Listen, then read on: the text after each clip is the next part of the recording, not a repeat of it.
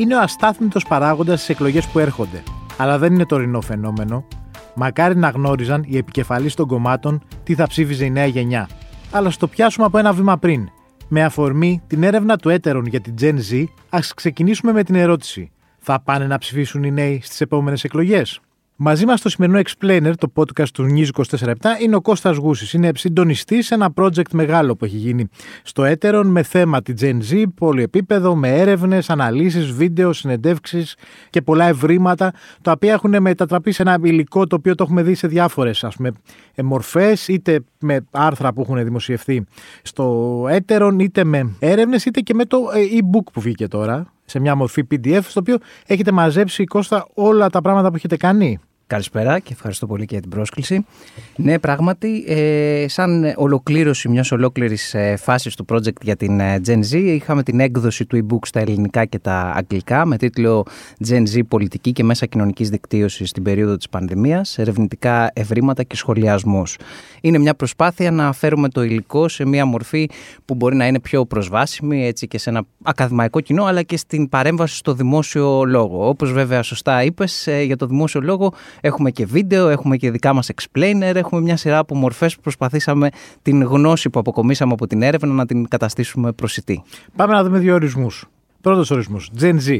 Τι είναι, ποιοι είναι αυτοί; Ναι.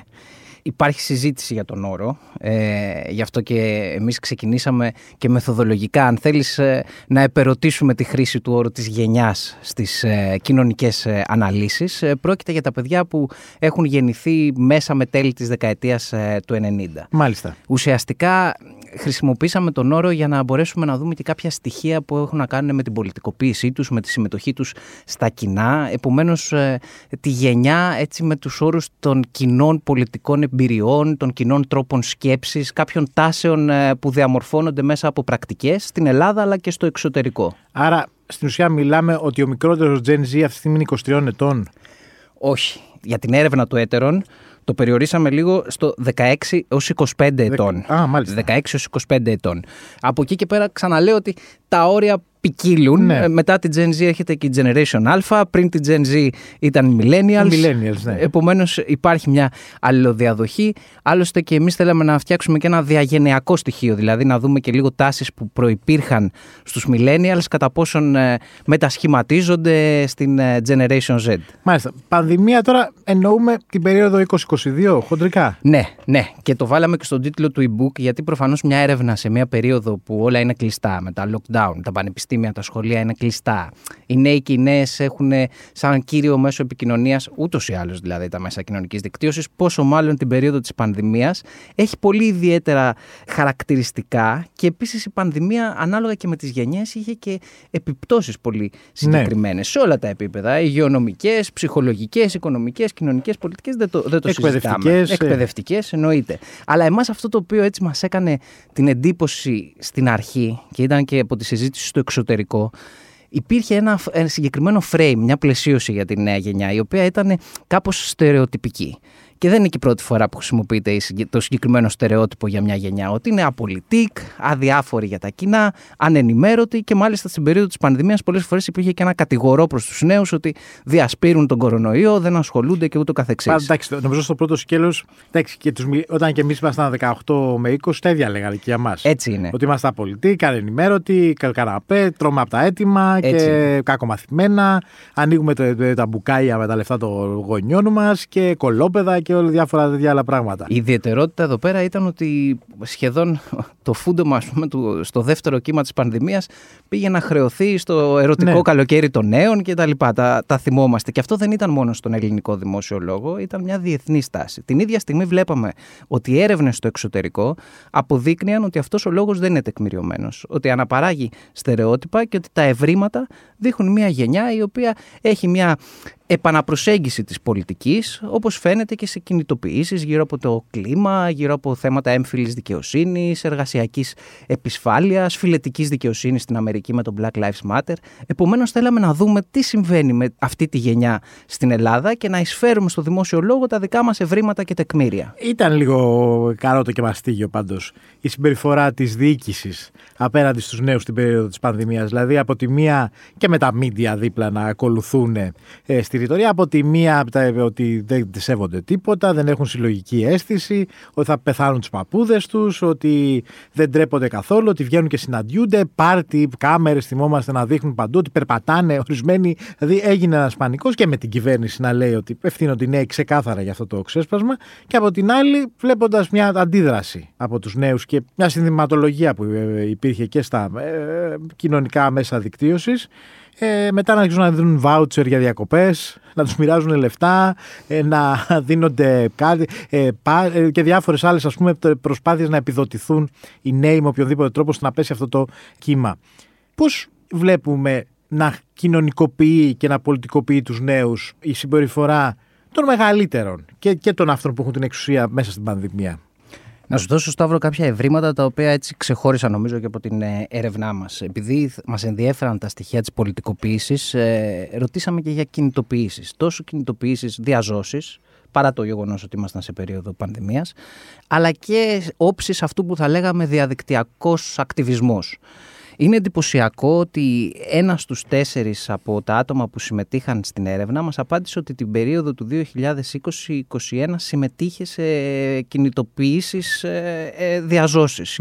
Είναι και μια περίοδος που είχαμε τα lockdown, είχαμε αν θυμάστε τους ε, αντιδημοκρατικούς περιορισμούς στο δικαίωμα της συνάθρησης με το, με το νόμο, φοβερή αστυνομική βία. Επομένως μας ενδιαφέρει να δούμε σε τι κινητοποιήσεις συμμετείχαν οι νέοι Κινέζοι, γιατί οι κινητοποιήσεις μπορούν να υπάρχουν για διάφορους σκοπούς.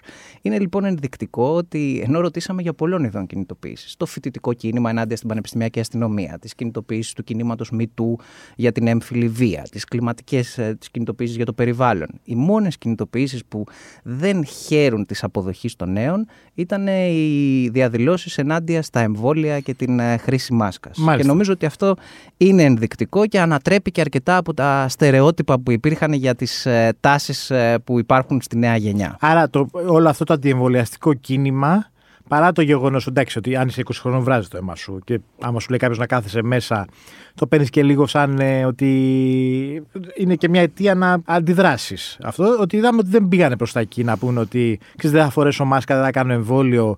Αντίθετα, τους είδαμε νομίζω και με μεγάλη συμμετοχή στο να πάνε να εμβολιαστούν.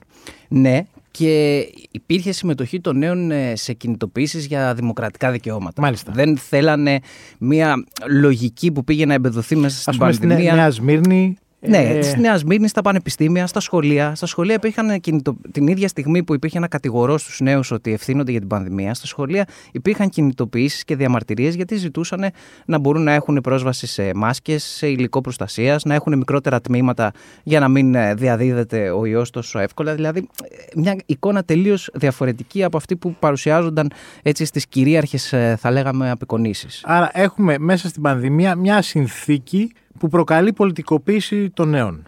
Ναι, αν μη τι άλλο δείχνει μια εξοικείωση της νέας γενιάς με κινηματικές πρακτικές, αιτήματα, έτσι αυτό που, θα, που λένε στις πολιτικές επιστήμες ένα να διαζώσεις σε ρεπερτόριο δράσης. Μάλιστα. Πούμε. Και πάμε και στην ερώτηση του podcast τώρα. Όλο αυτό, επειδή έρχονται οι εκλογές τώρα, Εντάξει, προφανώς μέσα, από μέσα από τα ευρήματα που έχετε και μέσα από τη συμπεριφορά τους, μπορεί να κάνεις τώρα κάποια εικασία που μένει να δούμε αν θα, αν θα επιβεβαιωθεί ή όχι την ώρα της κάλπης βλέπουμε τους νέους να θέλουν να συμμετάσχουν πιο πολύ στο, στην ύψιστη στιγμή της δημοκρατίας που είναι οι εκλογές; Δύο ερωτήματα είχαμε τα οποία σχετίζονται με αυτό. Γιατί το... όταν ξεκίνησε η έρευνα, φαντάζομαι δεν υπήρχε και εκλογές μπροστά σαν, ε, σαν το αφήγημα. Δεν υπήρχαν, αλλά εμείς εντάξαμε ένα ναι. ερώτημα ότι στις επόμενες εκλογές, όποτε και αν αυτές γίνουν, εάν ε, σκοπεύετε να συμμετάσχετε. Δεν ρωτήσαμε τι σκοπεύετε να ψηφίσετε, αλλά εάν θα έχετε συμμετοχή. Ε, είναι εντυπωσιακό ότι το 84% των νέων απάντησε ότι θα σκοπεύει να συμμετάσχει στις ε, εκλογές. Και μιλάμε για, για ένα το νούμερο για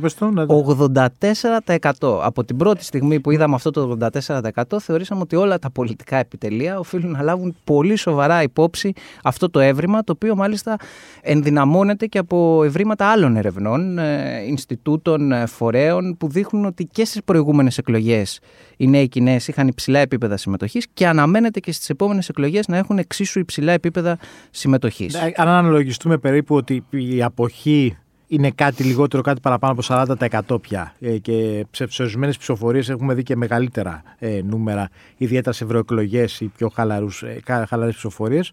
Μιλάμε για ένα πολύ σημαντικό ναι. νούμερο. Βέβαια, για να είμαστε ειλικρινείς, πρέπει να επιβεβαιωθεί και στην πράξη. Ναι. Είναι άλλο να δηλώνεται μια πρόθεση συμμετοχής και άλλο όντως να συμμετάσχουν. Θα εξαρτηθεί και λίγο από το πότε θα γίνουν οι εκλογές. Γιατί εάν επιλεγεί ένα χρονικό διάστημα στο οποίο οι νέοι Κινέζοι βρίσκονται, παραδείγματος χάρη, σε τουριστική σεζόν με όρους εργασιακής επισφάλειας, τα γνωστά που έχουν επαναληφθεί, ναι. είναι, δυσκολεύεται ε, η συμμετοχή. Αλλά φαίνεται να υπάρχει μια τέτοια πρόθεση. Αν συνδυαστεί δε με το ερώτημα που κάναμε για το ενδιαφέρον γύρω από την επικαιρότητα, που σχετίζεται λίγο με το στερεότυπο ότι είναι ανενημέρωτοι, αδιάφοροι. 85% μας είπαν ότι παρακολουθούν ε, την επικαιρότητα. Από πού ενημερώνονται; Κυρίως βέβαια από τα, κοινωνικά, από τα μέσα κοινωνικής δικτύωσης. Ε, και αν μπούμε και λίγο στην ε, θεματική των μέσων κοινωνικής δικτύωσης που έχει ενδιαφέρον, ε, την ε, καταγράψαμε λίγο ποια μέσα χρησιμοποιούν. Την πρωτιά την έχει το Instagram αυτή τη στιγμή. Φαίνεται μια συνολική μετατόπιση από μέσα δικτύωσης που ήταν πιο πολύ βασισμένα στο λόγο σε εκείνα που είναι πιο πολύ βασισμένα στην εικόνα. Στην εικόνα και στο βίντεο. Άρα προς τα εκεί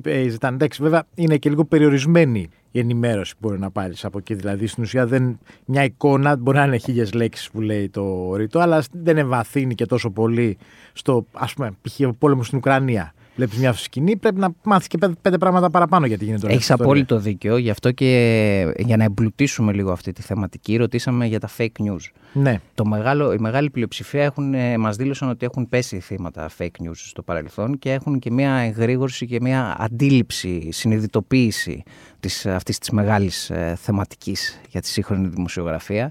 Το ευχάριστο είναι ότι διπλοτσεκάρουν και τριπλοτσεκάρουν ε, τις πληροφορίες, τις πληροφορίες. που λαμβάνουν. Βέβαια θέλει λίγο δουλειά παραπάνω γιατί ρωτήσαμε και τα κριτήρια με τα οποία τσεκάρουν μια είδηση φαίνεται να είναι λίγο υποκειμενικά. Εάν αυτός αυτή που την ανέβασε είναι φίλος φίλη, αν η είδηση συμφωνεί με τις απόψεις μας. Εντάξει, η κρίση μιας είδησης πρέπει να εδράζεται σε πιο αντικειμενικά κριτήρια. Το κοινό πόσο, πόσο ήτανε; Της έρευνας. Ναι, ναι. ήταν, την έρευνα τη διεξήγαγε η εταιρεία About People υπό τη διεύθυνση του Πέτρου του Ιωαννίδη. Ήταν σε ένα δείγμα 400 κάτι ατόμων, 16-25 ετών, σε όλη, την, σε όλη την Ελλάδα. Και έγινε και μια ειδική δουλειά προκειμένου να, πέρα από το στοιχείο το πανελλαδικό, να δούμε πώς το φύλλο παίζει ρόλο σε σχέση με τις απαντήσεις, το κομμάτι των νέων που εργάζεται και σπουδάζει ή μόνο εργάζεται, όλα αυτά τα στοιχεία έτσι για να μας δώσουν πιο τεκμηριωμένες απαντήσεις στα ερωτήματά μας. Πιστεύεις ότι μπορεί να απάντησαν ότι θα ψηφίσουν ε, και για λόγους, ότι εντάξει αφού με ρωτάει κάποιος τώρα να πω ότι θα ψηφίσω; Ε, μπορεί. Ε, καταλαβαίνεις τι μπορεί. το λέω. Εάν ας πούμε στις επόμενες εκλογές δούμε πολύ χαμηλά ποσοστά συμμετοχής των νέων, θα αποδειχθεί αυτό το οποίο λες. Αλλά ξαναλέω ότι από τις προηγούμενες, ε, κρίνοντας και από τις εκλογές του 19, θα ρίσκαρα την εκτίμηση ότι θα δούμε υψηλά ποσοστά συμμετοχής των νέων. Και πηγαίνοντας και ένα βήμα παρακάτω, αφού είναι και το θέμα του podcast, να πω ότι ρωτήσαμε και αν, αν ακολουθούν πολιτικούς ε, στα μέσα κοινωνικής δικτύωσης. Γιατί βλέποντας, παρακολουθώντας λίγο και εκλογές που γίνανε στο εξωτερικό τα τελευταία διετία, Γαλλία ας πούμε, πολύ μεγάλο κομμάτι της αντιπαράθεσης διεξάγεται πλέον στα μέσα κοινωνικής δικτύωσης και φαίνεται ότι οι πολιτικοί όλου του φάσματος επιχειρούν να απευθυνθούν στα ναι. εκλογικά ακροατήρια και ειδικά στο ακροατήριο των νέων μέσα από τα μέσα κοινωνικής δικτύωσης, βλέπε και TikTok ας πούμε και ούτω καθεξής. Είναι πολύ χαμηλά τα ποσοστά. Ε, η συντριπτική πλειοψηφία μας ε, απάντησε ότι δεν ακολουθεί πολιτικούς στα μέσα κοινωνικής δικτύωσης και όπως σχολίαζαν και οι ερευνητές που ζητήσαμε να μας κάνουν ένα σχόλιο επί του θέματος, πούμε, δεν φταίνει και ακριβώς οι νέοι Κινέζοι γι' αυτό. Οι πολιτικοί στην Ελλάδα δεν χρησιμοποιούν ιδιαίτερα τα μέσα κοινωνικής ναι. δικτύωσης. Έχουν ένα... Ή αυτοί που τα χρησιμοποιούν, ε, τέλος πάντων, έχουν μεγαλύτερο γκέλ ίσως σε νεαρότερες ηλικίε. Θέλω να σε ρωτήσω αυτό που είναι δική σου τώρα ερμηνεία. Πιστεύεις ότι τον πολιτικό κόσμο, δηλαδή είσαι κατεβαίνεις υποψήφιος βουλευτής στι επόμενες εκλογές ή έχεις τον κεντρικό σχεδιασμό της ε, πολιτικής στρατηγικής ενός κόμματος λίγο πριν τις εκλογές; Τους ενδιαφέρει πραγματικά σαν εκλογικό κοινό οι νέοι; Ότι τους ενδιαφέρει από την άποψη εκ του αποτελέσματος, θα έλεγε κανείς, ναι. είναι δεδομένο. Το ζήτημα είναι. Δηλαδή, πιο κρίνουν, ουσιαστικό. κρίνει τη διαφορά πιο πολύ ο νέος ή ο συνταξιούχος; Δεν ξέρω και αυτό εξαρτάται και από, το, από τις ιεραρχήσεις που κάνει το, το κάθε κόμμα. Ναι. Πάντως, ε, εάν ένας ε, φορέας βλέπει προς το μέλλον, θα έπρεπε να στραφεί προς τη νέα γενιά και οι διεργασίες που συντελούνται στη νέα γενιά είναι θα λέγαμε ένας ευαίσθητος σεισμογράφος για κοινωνικές και πολιτικές ε, εξελίξεις. Γι' αυτό και εμείς θέσαμε και μια ατζέντα συγκεκριμένα ναι, στα, στα ερωτήματά ναι. μας. Φαίνεται ότι πώς, πώς ξεκινήσαμε στην αρχή την κουβέντα μας και είπαμε ότι οι μόνες κινητοποιήσεις που δεν είχαν την αποδοχή των νέων ήταν για τα, οι αντιεμβολιαστικές. Αντίθετα, πολύ ψηλά στην ατζέντα είναι τα θέματα της κλιματικής αλλαγής, 90%. Πολύ μεγάλη αποδοχή για το κίνημα Μητού, 86% και για θέματα επίσης εργασιακά, εργασιακή επισφάλεια. Ε, βάλαμε το, τις κινητοποιήσεις των εργαζομένων στην e-food. Θυμάστε την περίοδο της πανδημίας ήταν οι ναι. ήρωες και οι ηρωίδες. Μετά βέβαια πήγαν να αλλάξουν εργασιακές σχέσεις, να μετατραπούν σε freelancers, να υποβαθμιστούν τα εργασιακά τους δικαιώματα και ξέσπασε ένα κίνημα που είχε και, μια, είχε και τις όψεις της διαζώσης, τα σωματεία, τις απεργίες τους, τις μοτοπορίες τους, αλλά είχε και μια διαδικτυακή όψη ακτιβισμού. Που είχε επιτυχία Το cancel e-food, που είχε και επιτυχία. Επομένως ρωτήσαμε εάν γνωρίζανε το συγκεκριμένο hashtag, εάν ε, συμφωνούν με το συγκεκριμένο hashtag, η πλειοψηφία μας απάντησε ότι συμφωνεί. Και αυτό αυτό το, αυτό το έβριμα συνδέεται με μια γενικότερη τάση που υπάρχει διεθνώς, μια στροφή των νέων στο συνδικαλισμό. Έχει, έχει ενδιαφέρον. Ε, τα μηνύματα έρχονται και από την Αμερική. Την Αμερική κυρίως. Εντάξει, αλλά την Αμερική μιλάμε για ένα ξεχαβαλωμένο σύστημα. Σίγουρα. Δηλαδή, δηλαδή είσαι στο μηδέν. Εκεί, σίγουρα. Είσαι μόνος σου απέναντι σε θηρία. Ισχύει. Αλλά ε, έχει σημασία ότι απέναντι σε θηρία που πολλές φορές χρησιμοποιούν και νομικά γραφεία συνδικαλιστικής παρεμπόδιση ε, με πολύ μεγάλη τεχνογνωσία επί του θέματος, έχουν καταφέρει να πετύχουν αξιοσημείωτες νίκες. Α πούμε, το να φτιαχτούν σωματεία στα Starbucks. Μάλιστα. Που θεωρήθηκε μια εμβληματική νίκη της Gen Z, ας πούμε. Ή η συζήτηση για το κύμα της μεγάλης παρέτησης. Ε, το γνωστό thread που πλέον ε, εκατομμύρια άνθρωποι, εκ των οποίων η πλειοψηφία νέοι, συζητάνε για τις εργασιακές συνθήκες που βιώνουν. Φαίνεται από τη στοιχεία μας της έρευνάς σας, και εντάξει, θα καταλάβεις που θέλω να το πάω. Οι νέοι είναι όντως πιο ριζοσπαστικοποιημένοι; Κινούνται ας πούμε στον άξονα αριστερά-δεξιά. Μην το παρουμε ε, στην Ελλάδα. Γενικά είναι πιο πολύ στα αριστερά πιστεύουμε ή πιο πολύ προς τα δεξιά. Ξεκινώντας από το εξωτερικό και ξεκινώντας και από τη γενιά των millennials αν το θέλεις γιατί και οι διακρίσεις είναι λίγο σχετικές και ναι. μάλιστα αρκετοί ερευνητές και ερευνήτριες χρησιμοποιούν ενιαία κριτήρια όταν μιλάνε για τους millennials και, millennials και την Gen Z. Είναι πολύ, πολύ κοντά και ηλικιακά αλλά και ως προς τις εμπειρίες που έχουν βιώσει. Ε, ένας από τους... Βέβαια, ε, έχουν μια βασική διαφορά. Επιτρέπεις ότι οι millennials ξέρουν και τον κόσμο πριν το ίντερνετ. Δηλαδή έχουν μια ιδέα του κόσμου πριν το ίντερνετ, δηλαδή έχουν μια διτή προσωπικότητα, ενώ η Gen Z είναι ο κόσμος του ίντερνετ τελείως. Δεν υπάρχει τίποτα άλλο. Δεν θα μπορούσε να υποθεί καλύτερα. Είναι και ο λόγος για τον οποίο αποφάσισαμε να επικεντρώσουμε μόνο στην ε, Gen Z. Απλά σε, σε πήγα λίγο στους millennials, ναι. γιατί κουβεντιάσαμε και με μια σειρά από συγγραφείς που το έργο τους έτσι είναι έργο αναφοράς για τα κινήματα και την πολιτικοποίηση των millennials. Και θα, μπορεί ε, όποιος μας ακούει και όποια μας ακούει, μπορεί και στο e-book ε, να βρει τις συνεντεύξεις του Κυρ Μίλμπερν, της Ντονατέλα Ντελαπόρτα και της Ruth Μίλκμαν. Είναι έτσι από τους ε, σημαντικότερους συγγραφείς πάνω στα, στα ζητήματα αυτά. Ο Κυρ Μίλμπερν αποκαλεί, ε, τιτλοφόρησε το έργο του Generation Left. Μάλιστα ακριβώς για να δείξει την ε, αριστερόστροφη τάση που αποτυπώνεται στη γενιά των, ε, των millennials, λέγοντας μάλιστα ότι το κριτήριο της ηλικίας ανάγεται σε πιο σημαντικό κριτήριο για να δούμε την πρόθεση ψήφου σήμερα ε, κάποιου και κάποιας.